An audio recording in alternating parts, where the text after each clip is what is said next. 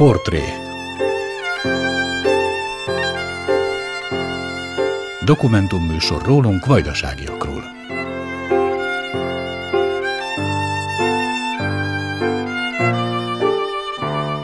Nagy Emília köszönti a portré hallgatóit. A mai adásban a Bácskos útfalvi Besnyi Károly helytörténésszel beszélgetünk, aki januárban tölti 70. életévét. Kitartó és eredményes munkájáért kiérdemelte már a Kalapis Zoltán életműdíjat, és Szabó József díjjal is kitüntették Rivalda fényben című írásáért. Hét saját könyve jelent meg, további 11 könyv társ szerzője és szerkesztője.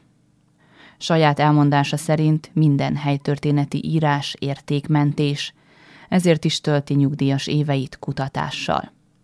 Gyerekkoráról, a nyugdíjig vezető útról, a könyveiről kérdezzük elsősorban. Ha felkeltettük érdeklődésüket, tartsanak velünk. Tartalmas időtöltést kívánok!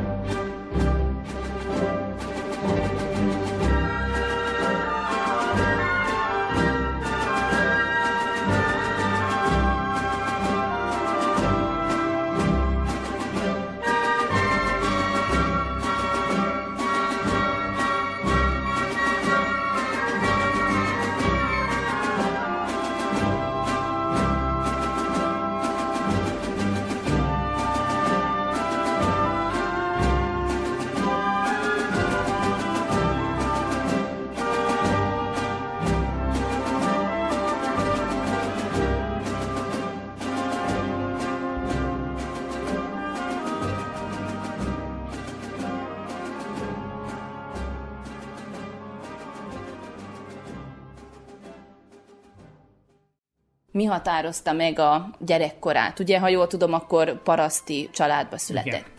Igen. 1953. januárjában születtem, nevezetes napon, szerdán, Moravicán piac van olyankor, és mikor megszülettem, az már, aznap már szinte az egész falu tudta, hogy megszülettem. Persze hát nem én voltam ott a fontos, hanem hogy az édesanyja jó van, és hogy Kósa Mariskának fia született, a második. Hát így lettem én. Hány testvére van? Egy bátyám is volt, ő már meghalt.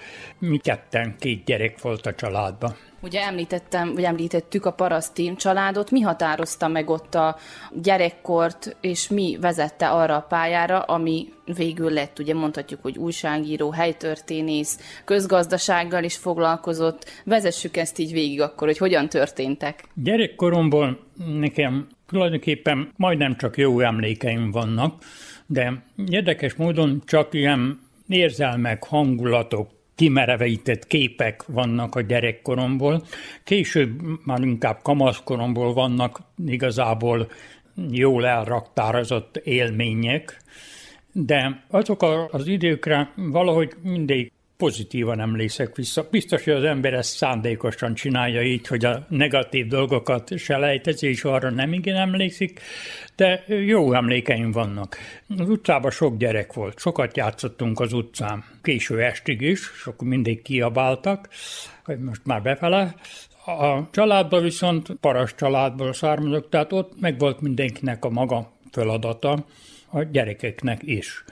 És azt rendszeresen ki kellett, hogy vegyük a részünket a házi munkából, ami néha terhes volt, mert egy nők, hát én éppen mást is el tudtam volna azt helyez képzelni, de hát azért beleneveltek bennünket, és utólag azért úgy gondolom, hogy jól tették a szüleim, hogy ezt így csinálták, mert nagyon sok mindent éppen akkor sikerült megtanulni. Például a, a helytállást, a munkához való viszonyulást, azt, hogyha valamit csinálunk, akkor azt érdemes jól csinálni. Ha nem érdemes jól csinálni, akkor azt egyáltalán nem érdemes csinálni. Ilyen alapdolgokat azért ebből az otthoni világból úgy az ember viszi magával az egész életét meghatározza. Az iskolában én olyan közepes tanuló voltam. Alsó tagozatban ott ugye hát még voltak jeles bizonyítványok is, kitűnő is, de felsőben már csak három egész valamennyi voltam mindig, és a középiskolába is annyi. Ezt így végigcsináltam, én nekem ez így valahogy meg is felelt. Nem voltam én különös tehetséges soha semmibe sem. A pályaválasztásnál valahogy mindig a azt kerültem, hogy de valami fizikai munkát kelljen csinálnom, mert elég vékony dongájú gyerek voltam. Ezért aztán számításba jött nekem a borbé, a pincér, meg ilyen valamik. A kereskedő szakma az egy kicsivel később érkezett, azt valószínűleg a fölnőttek sugallatára, és azt választottam végül, mert a másik kettőnek mindig volt valami kifogás ellene, a borbénak, a pincér az meg különösen csak részeg emberekkel foglalkozik, és akkor így lettem én kereskedő. Szabadkán jártam iskolába is, és ezt úgy fontos dolognak tartom, hogy Szabadkán jártam iskolába, mert Szabadka hozzánk legközelebb eső jelentős város. Egy jelentős kulturális központ. Rossz volt a közlekedési összeköttetés, és így bentlakó diák voltam. Ez még egy olyan pluszt adott, amit ha topolyára jártam volna, és utazó diák lettem volna, akkor az mind kimarad az életemből.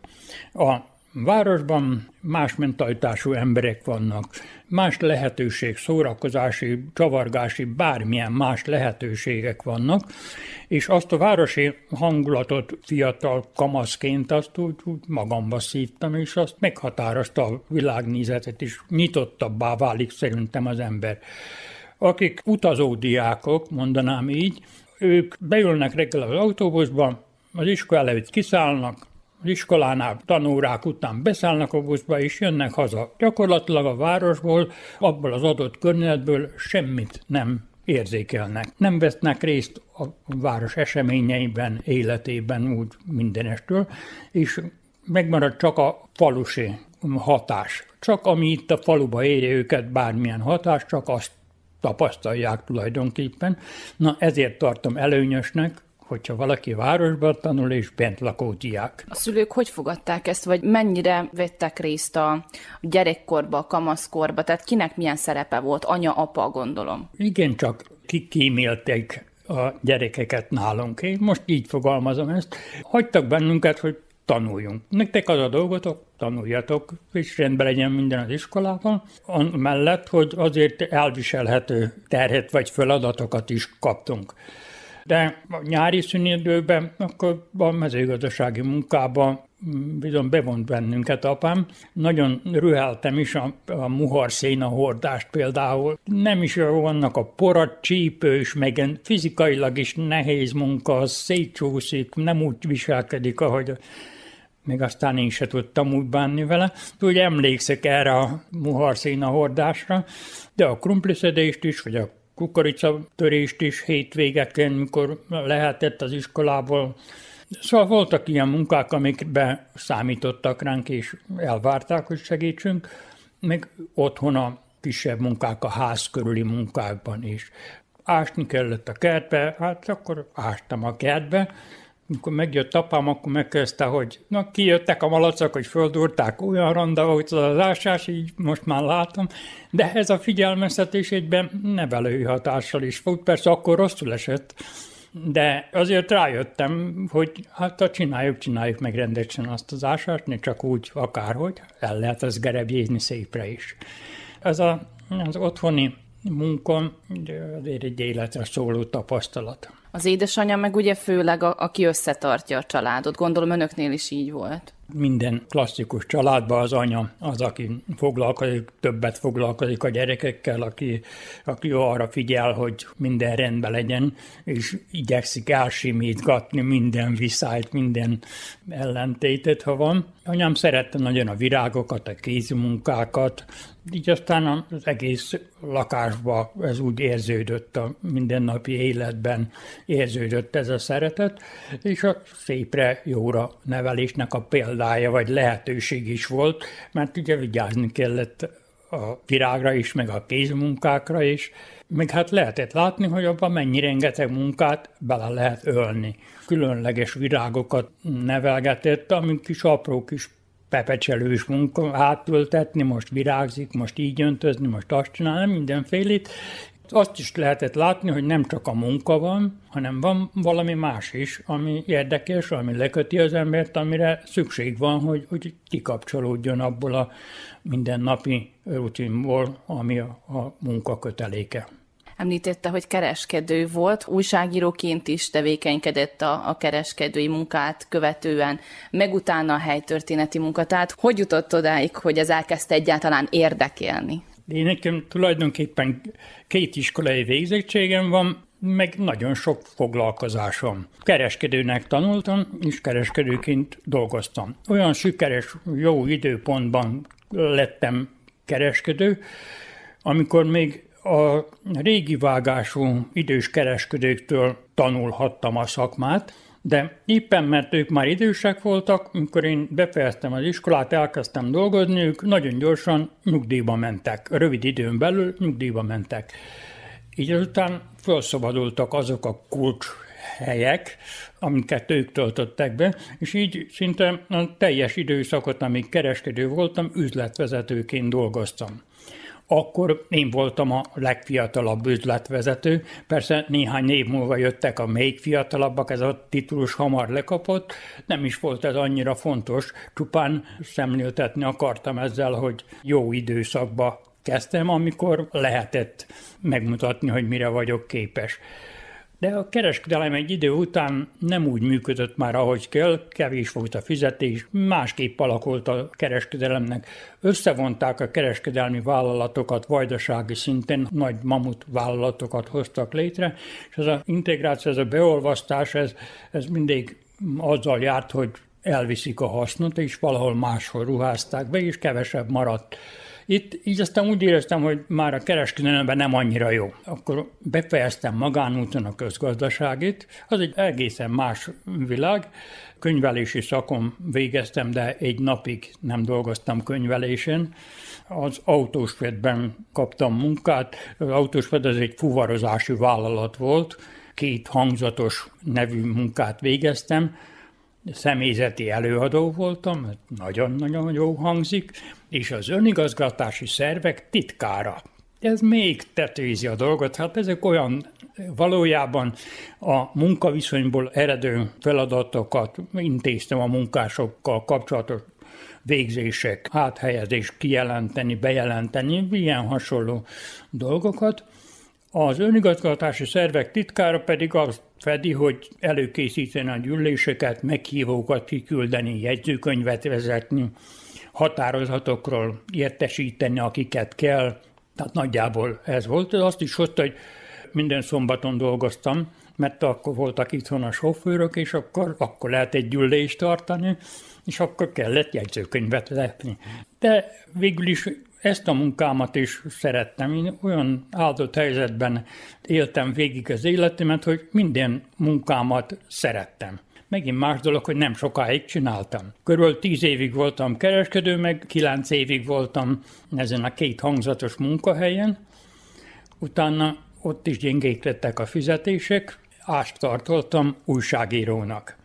Kezdettől, kamaszkoromtól kezdve tudósítgattam újságoknak, a gyermeklapoktól kezdve, aztán később a magyar szónak, a dolgozóknak írtam tudósításokat, híreket, és a Topja és környéke és a Topolyai Rádió munkaerőhiányban szenvedett, kellett volna nekik egy moravicai munkatárs, és megkérdezték, hogy elmennék én oda, és én igent mondtam, persze, hogy elmentem, és ott is körülbelül tíz évig én újságíróként dolgoztam ennél a két médiumnál, ami szintén egy nagy kihívás volt, meg egy igen élvezetes munka, annak ellenére, hogy, mindig azt vallom, hogy az egy nehéz munka, egy igencsak embert próbáló feladat az újságírás, elismerésem is az újságíróknak ezért.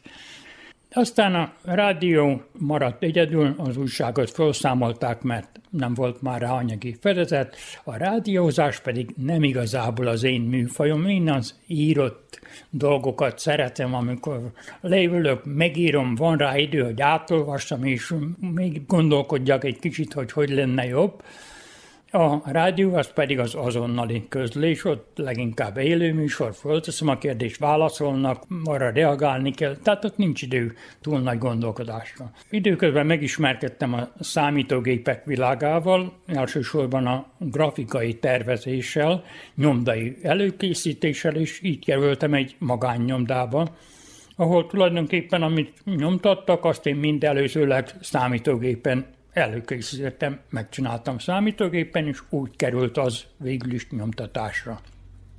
De ez is egy véges pálya, ezt is ott hagytam, mert szintén anyagi dolgok miatt, és akkor átkerültem egy faipari vállalathoz, onnan pedig a helyi közösséghez, ahol egy helyi jellegű lapot akartak indítani, moravicai helyi lapot, a kisújságot, és annak lettem az egyedüli munkatársa, meg szerkesztője, meg mindenese. Azt is irgalmatlanul szerettem, már csak azért is, mert egyedül dolgoztam, és úgy osztottam be az időmet, ahogy akartam, csak a hónap végére késznek kellett lenni az újságnak. És aztán végül is innen mikor abba hagytam ezt is, akkor még egy kicsit ilyen magán szorgalomból dolgozgattam mindenféle más munkákat, és így lettem nyugdíjas változatos egy pálya. És akkor helytörténeti munkával nyugdíjba vonulása kezdetétől? A helytörténet írás az sokkal korábban kezdődött, valamikor a 1976-ban kért fel Csubela Feri bácsi, hogy kapcsolódnák be a helytörténeti kutatásokba. Akkor már készültek a falu újra telepítésének 200. évfordulójára, és terve vették, hogy megjelentetik a falu monográfiáját. De ahhoz, hogy monográfiát lehessen megjelentetni, először adatgyűjtésre van szükség, és széles körön sok adatra. És akkor ebbe kapcsolódtam én be, átnéztem elég sok iratot itt a faluba, és azokról jegyzeteket készítettem, kivonatoltam tulajdonképpen, és ez került aztán azoknak az embereknek a kezébe, akik a monográfiát meg kellett volna, hogy írják. Megírtuk hárman a tűzoltó testület történetét, ez volt az első könyv, amiben én is szerzőként szerepelek. Aztán később több könyv született, megírtam az ipartestület történetét és sok más könyvet, de tulajdonképpen ez a 45 évvel ezelőtti, most már 46 évvel ezelőtti fölkérés indított el ezen a pályán, hogy helytörténeti kutatás és írás, ami egy csodálatos dolog, sok izgalommal járó dolog, mert nagy öröm az, mikor egy hiányzó adatot sikerül valahonnan előteremteni, vagy amikor összeáll egy téma, kikerekedik, mert már elég információ van róla. De itt frusztráló részek is vannak, hogyha például, és sehogy se akar megjönni egy adott információ, és akkor mi történik? Van ilyen is, hogy érezzük, hogy innen még valami hiányzik és nem találjuk, akkor elfelejtsük, egyszerűen hagyjuk, hogy majd lesz vele valami, egyszer majd csak előkerül. Megírjuk annak alapján, amit tudunk. A jelenlegi ismereteink szerint ez így van. Ilyen adatot találtunk. Esetleg le lehet írni azt is, hogy ezt a részt nem sikerült megtudni, hogy ez hogy történt, vagy mi történt abban az időszakban, és így át lehet hidalni, mert nem lesz egy munka sohasem teljes. Ezt onnan tudom, hogy amikor megjelenik egy könyv, utána jönnek elő újabb adatok. Ugyanarra a témára is csak verem a homlokomat, hogy miért nem jött ez egy évvel korábban, hogy még ez is belekerüljön. Hát nem jön elő minden adat, valamikor sose jön elő. Igen, meg mondhatjuk, hogy talán a falu is segítőkész is, amikor megjelenik egy adott könyv, és, és elolvassák, hogy ott hiányzott valami, akkor ők megmondják magának is, mert előzőleg ők nem tudják, hogy maga mivel foglalkozik, és éppen szükség lenne arra az információra, amit ők tudnak. Most ugye előkerült egy papír, nekem van pár könyvem, volt szerencsém párhoz hozzájutni a maga könyvei közül, de ez közel sem az összes. Emeljen ki párat, ami úgy érdekesebb volt írni, mert itt a témák azok sokfélék. Tehát a fúvó zenekartól kezdve említette a tűzoltókat, vannak itt jeles helyek a falunkból, tehát tényleg nagyon különbözőek. Különbözőek, mert sok téma van egy falu történetben. Azért mégis van egy valamilyen közös vonás ennek. Többnyire az 1900-as évekből vettem a az eseményeket, azokhoz volt elegendő adat, azokhoz tudtam hozzájutni meglehetősen könnyen, már amikor könnyen. Tehát ezek a könyvek gyakorlatilag a falunak ezt a bő száz évit dolgozzák föl bizonyos szempontok szerint, bizonyos témák szerint. Említettem a tűzoltó történetét, amit háromman írtunk meg, az ipartestület történeteit, megírtam az ifjúsági fúvózenekar történetét, amit kicsit kiegészítettem általában a zenei élettel, a moravicai zenekarok történetével, de sok zenekar ebben még azért nem jutott be, mert az ifjúsági fúvózenekar évfordulója adta az apropót a könyv megjelenéséhez. Több éves, évtizedes kutató munka eredményeképpen állt össze a falu amatőr mozgalmának a története monográfiája. Én úgy gondolom, hogy ez a könyv az egyik legjobb könyvem. Az, a Fúvó zenekar története azért jó, mert azt úgy egy szószra írtam meg, és annak úgy egy a hangulata, úgy, úgy az jó szövege van. Az amatőr mozgalmat viszont sok adattal, sok fényképpel, monográfia jelleggel, dokumentáltan, lábjegyzetekkel sikerült összegyűjteni, olyan adatokkal, amit ma már nem lehet begyűjteni, mert a visszaemlékezők, adatközlők már többnyire nem élnek, azok a dokumentumok, fényképek elkallódtak, amiket én még begyűjthettem és földolgozhattam. Következő könyvem a Jeles helyen című kiadvány volt, amely egy ilyen zsebbe rakható kulturális idegenforgalmi kalauznak lehetne titulálni. A falu jeles helyeit, nevezetességeit mutatja be, és azoknak rövid történetét, keresztmetszetét adja. Ez két nyelven, szerből is megjelent, és magyarul is külön kötetben. Tettem egy nagy kitérést a református egyház története felé. Szász Károly püspök vizitációját írtam meg, aki 1885-ben végiglátogattam az összes gyülekezetét, egyebek között a vajdaságiakat is, a mai vajdaságiakat. Ennek a vizitációs látogatásnak a dokumentumait forrásközlésként tettem egy kötetbe, amihez úgy gondolom, hogy nagyon sok ember nem fér hozzá, mert csak a rádai levéltárban találhatók ezek a dokumentumok. A könyv adta lehetőség pedig, hogy mindenki megláthassa, mindenki hozzáférjen. Hosszan kutattam és vártam, hogy hogyan is tudnám jól megírni a falu 200 éves évfordulójának történetét, ugyanis ezt az ünnepet betiltották 1986-ról van szó, amikor még a politika, napi politika, pártpolitika olyan volt, hogy ezt az ünnepet nem akarták, hogy megünnepeljük. Egyszerűen betiltották, viszont nagyon tanulságos, sok részlet van ebbe az ünnepbe, illetve az ünnep körül, ami bemutatja azt a kort, azt a társadalmat, amelyikben ünnepelni akartak a moravicaiak. Kicsit megmutatja, hogy milyenek a moravicaiak, mennyire büszkék arra, hogy ők moravicaiak, és a társadalmat is bemutatja, az összeomló szocializmust, amikor már minden recseget ropogott, de az utolsókat rúgva is még nagyon erősen tartotta magát, és bizonyítani akarta létjogosultságát.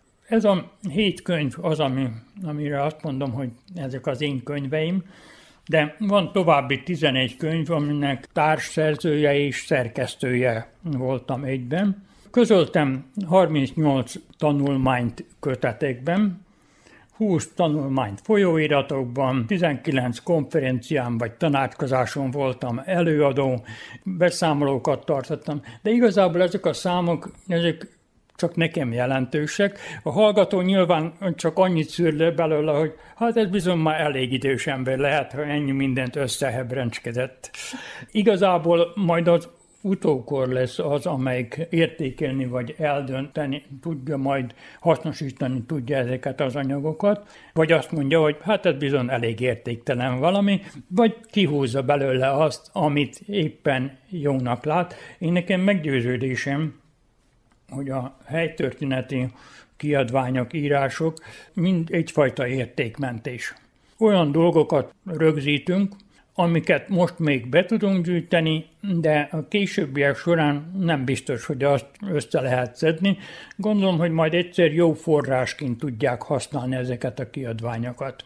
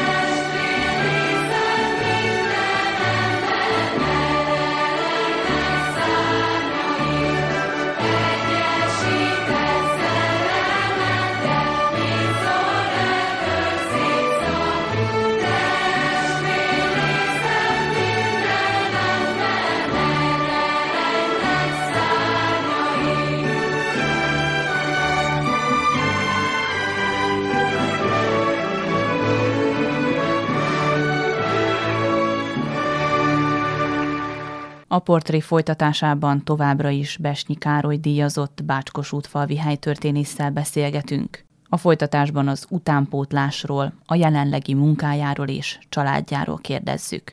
Az utánpótlásról kérdezném még. Vannak itt olyan tehetséges fiatalok, akár falun belül, akiknek talán át lehet adni ezt a tudást, akik már önálló könyvet is írtak. Ugye maga társszerző a Tündérlak könyvnél is, ahol néhány fiatalnak jelentették meg az írását, őket tanítgatja, ami a helytörténeti munkát illeti? Moravica egy különös helyzetben van helytörténet tekintetében, ugyanis itt egy mozgalom indult be a helytörténeti kutatás terén.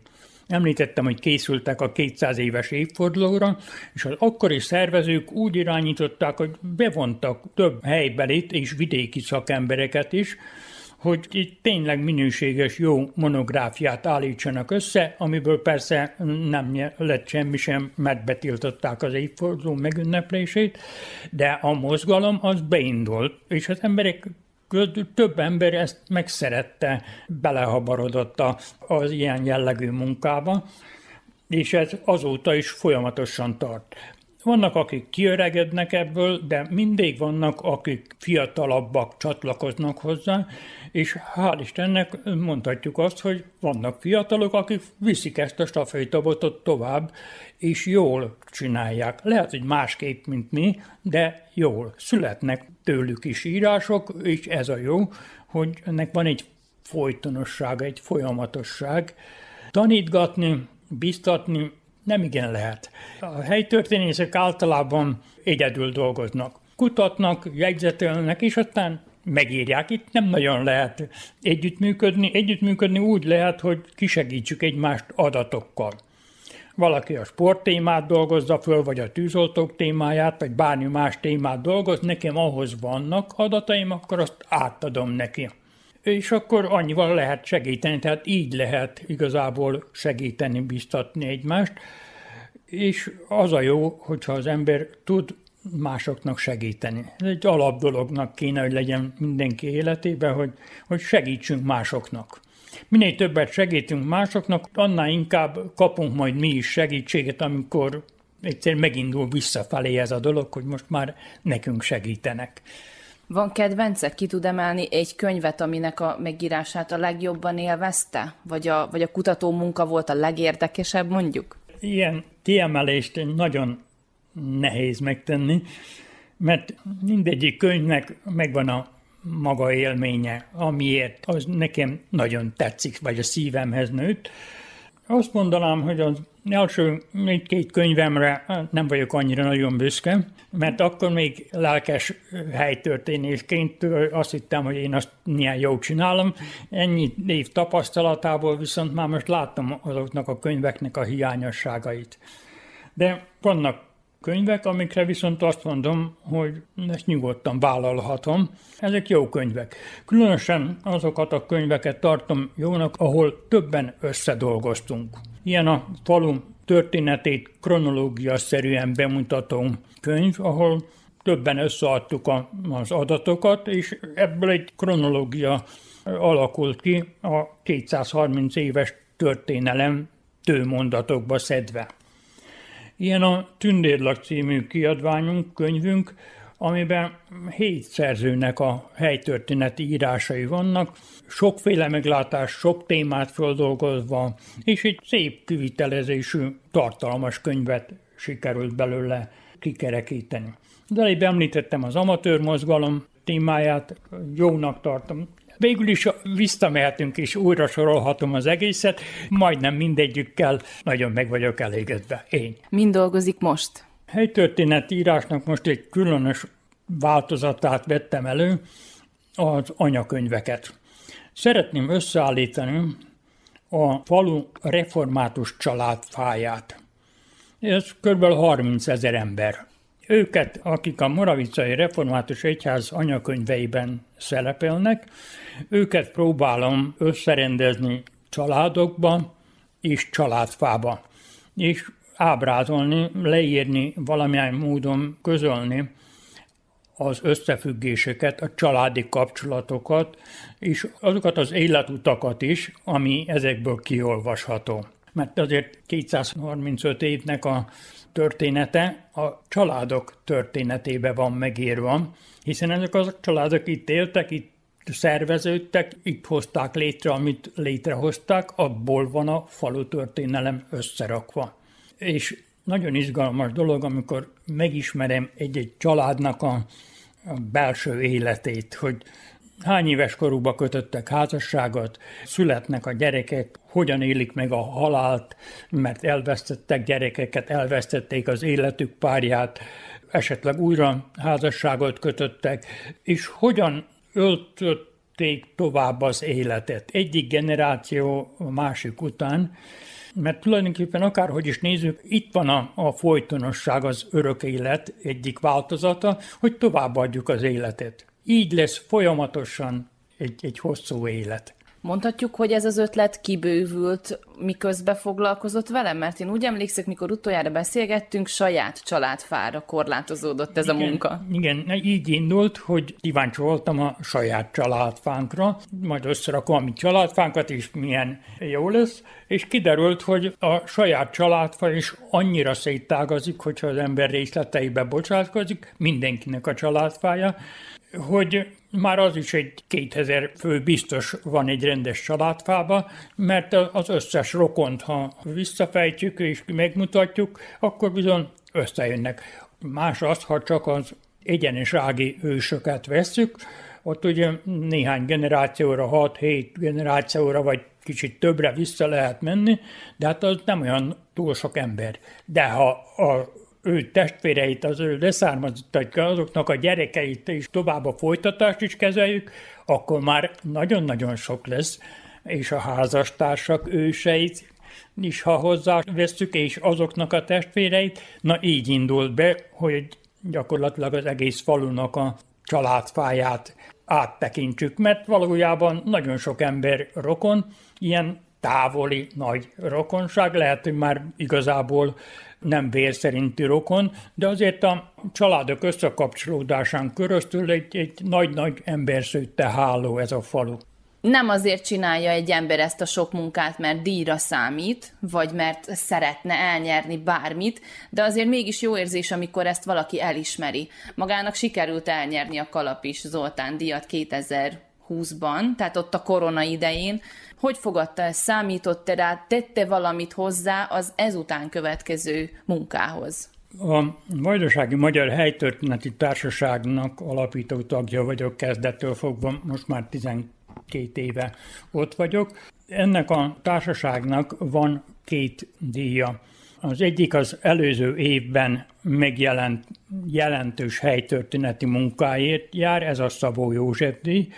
Ezt kaptam meg a Rivalda fényben című könyvét a, az amatőr mozgalom monográfiájáért, és utóbb pedig megkaptam a Kalapi Zoltán díjat, amit úgy házon belül úgy emlegetünk, hogy életműdíj. Tehát az egy több éves, évtizedes kiemelkedő helytörténeti munkáért jár, és hát ez egy nagyon nagy elismerés én nekem mindenképpen, mert nem csak a egy föllángolást, nem egy, egy munkát, hanem egy folyamatot díjaztak vele, és nagyon nagy emberekkel kaptam együtt ezt a díjat, már olyan értelemben, hogy előttem jeles helytörténészek kapták meg, és ezzel engem is odasoroltak azok az emberek közé.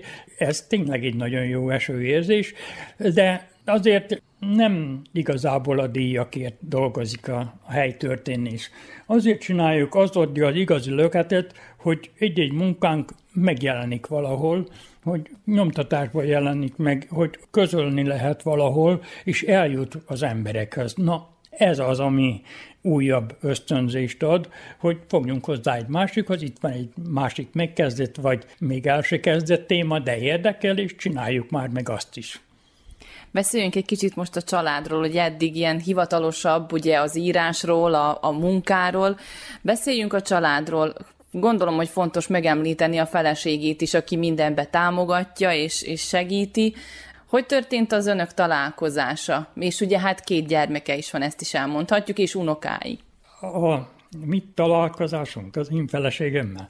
Az EHO ifjúsági otthonba diszkóklubnak mondanák most, akkor ifjúsági otthon volt, egy zenekar musikált, és úgy éreztem, hogy jó volna elmenni táncolni, de nem is tudom, hogy kivel, és akkor hirtelen megláttam őt, hát akkor ő vele megyek most máma táncolni, és fölkértem táncolni, és jött velem. Na, így indult a mi kapcsolatunk. Úgy látszik, jó tudtunk együtt táncolni, én különben rossz táncos vagyok, de későbbiek folyamán ő vele összeszoktunk, és azért tudtunk úgy táncolni, hogy nem tapostuk nagyon egymás lábát. Ebből az első találkozásból vagy táncolásból aztán egy hosszú életre szóló kapcsolat lett, és nagyon hálás vagyok azért, mert van, aki eltűri a rigolyáimat, meg ezt a sok mindenféle plusz munkát, amit magamra vállalok, mert ez az otthoni tevékenységek kárára megy, ha úgy mondjuk, de hát az igyekszek, hogy nem menjen nagyon annak a kárára jusson az otthoni munkára is belőle. Aztán a gyerekek már menetrendszerűen érkeztek, előbb a fiam, aztán pedig a lányom, és mind a ketten fölnőtté váltak, már unokáink is vannak, és nagy öröm látni azt, hogy ők hogyan boldogulnak, és hát aggódunk, amikor gondjaik vannak, vagy küzdködünk valamivel, de hát ez vele jár minden emberi élettel, már az aggódás is a gyerekek iránt, meg a unokák iránt, meg az is, hogy vannak gondok, és most egy torokfájás is lehet ugyanolyan gond, mint másnak valami más. Mindig az aktuális gond a, a nagy gond, amit meg kell oldani, vagy át kell vészelni, amiért lehet aggódni, de ebben az aggodalomban benne van tulajdonképpen a szeretet. Azért aggódunk, mert szeretjük őket, és ez a lényeg. És ezt érezzük visszafelé is, hogy ők is szeretnek talán minket. Ők ugye nem élnek Szerbiában, viszont a fia Szabolcs ő köthető ide, mert a méltán híres nyári táborokat Moravicán ő szervezi.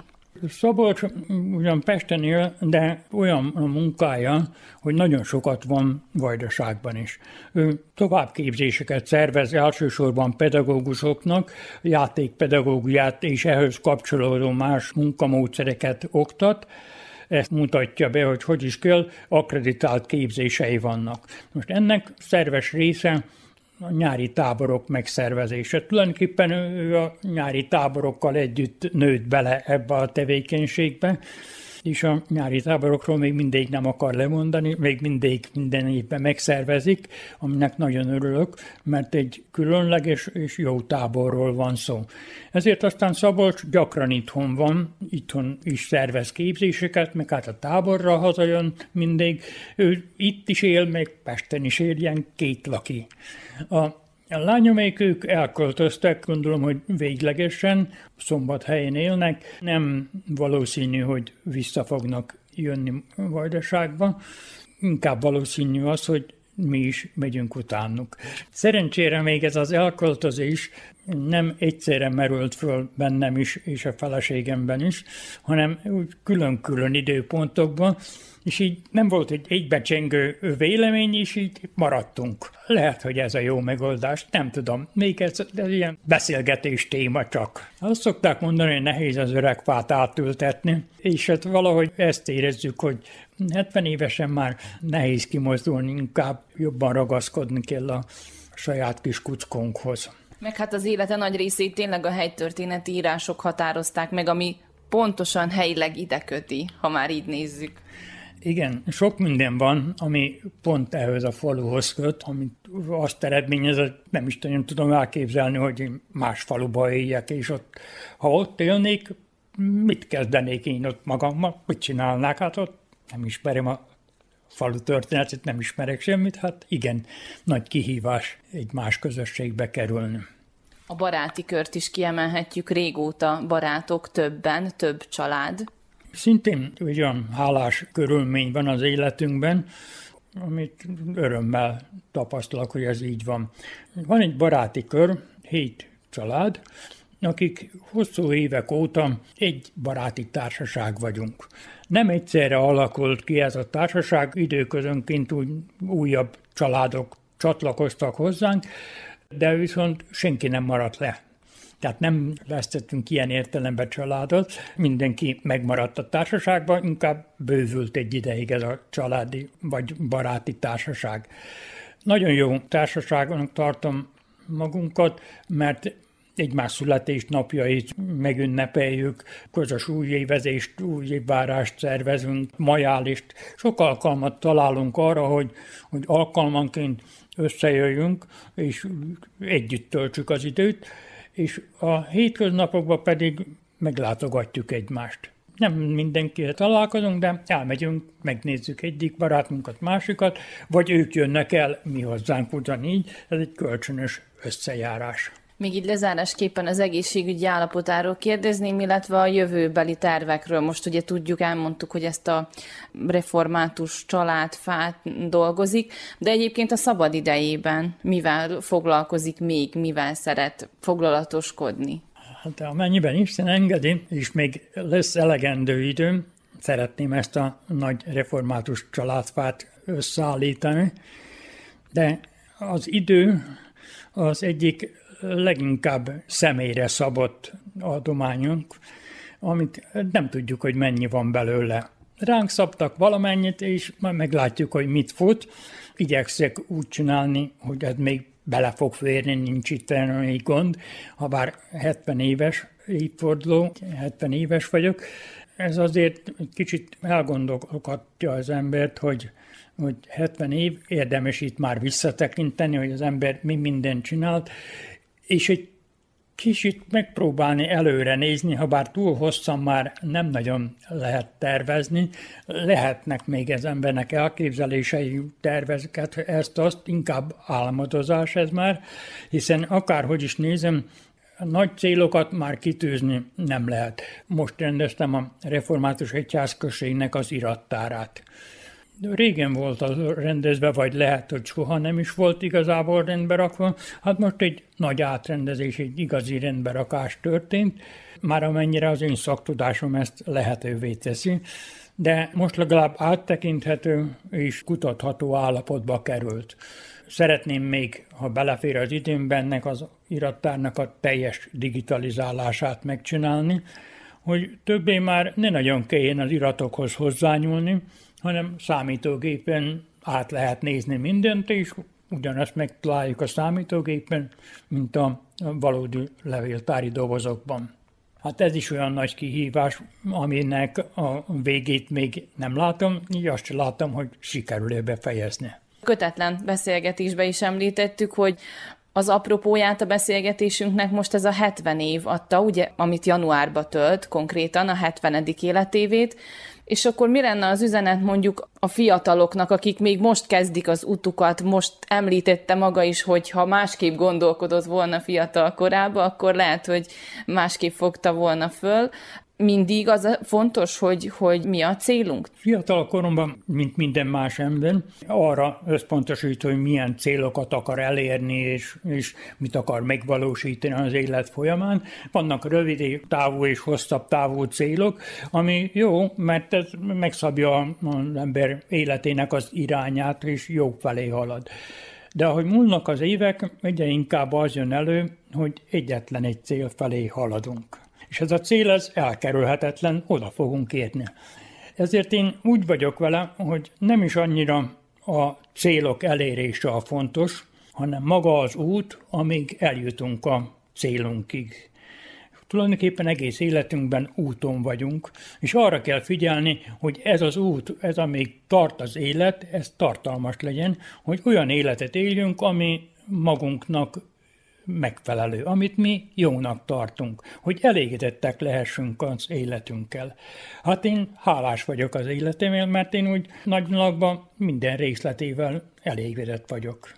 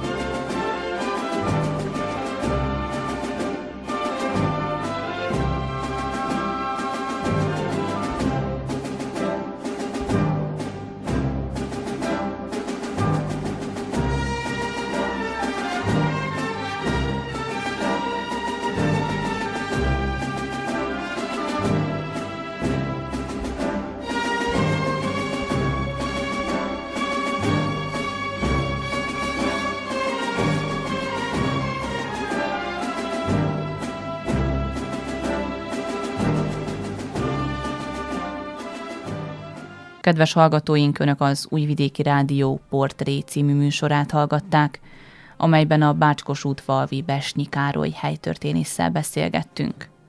A jövő héten is számítunk a figyelmükre. Köszöni megtisztelő figyelmüket a mai szerkesztő Nagy Emília.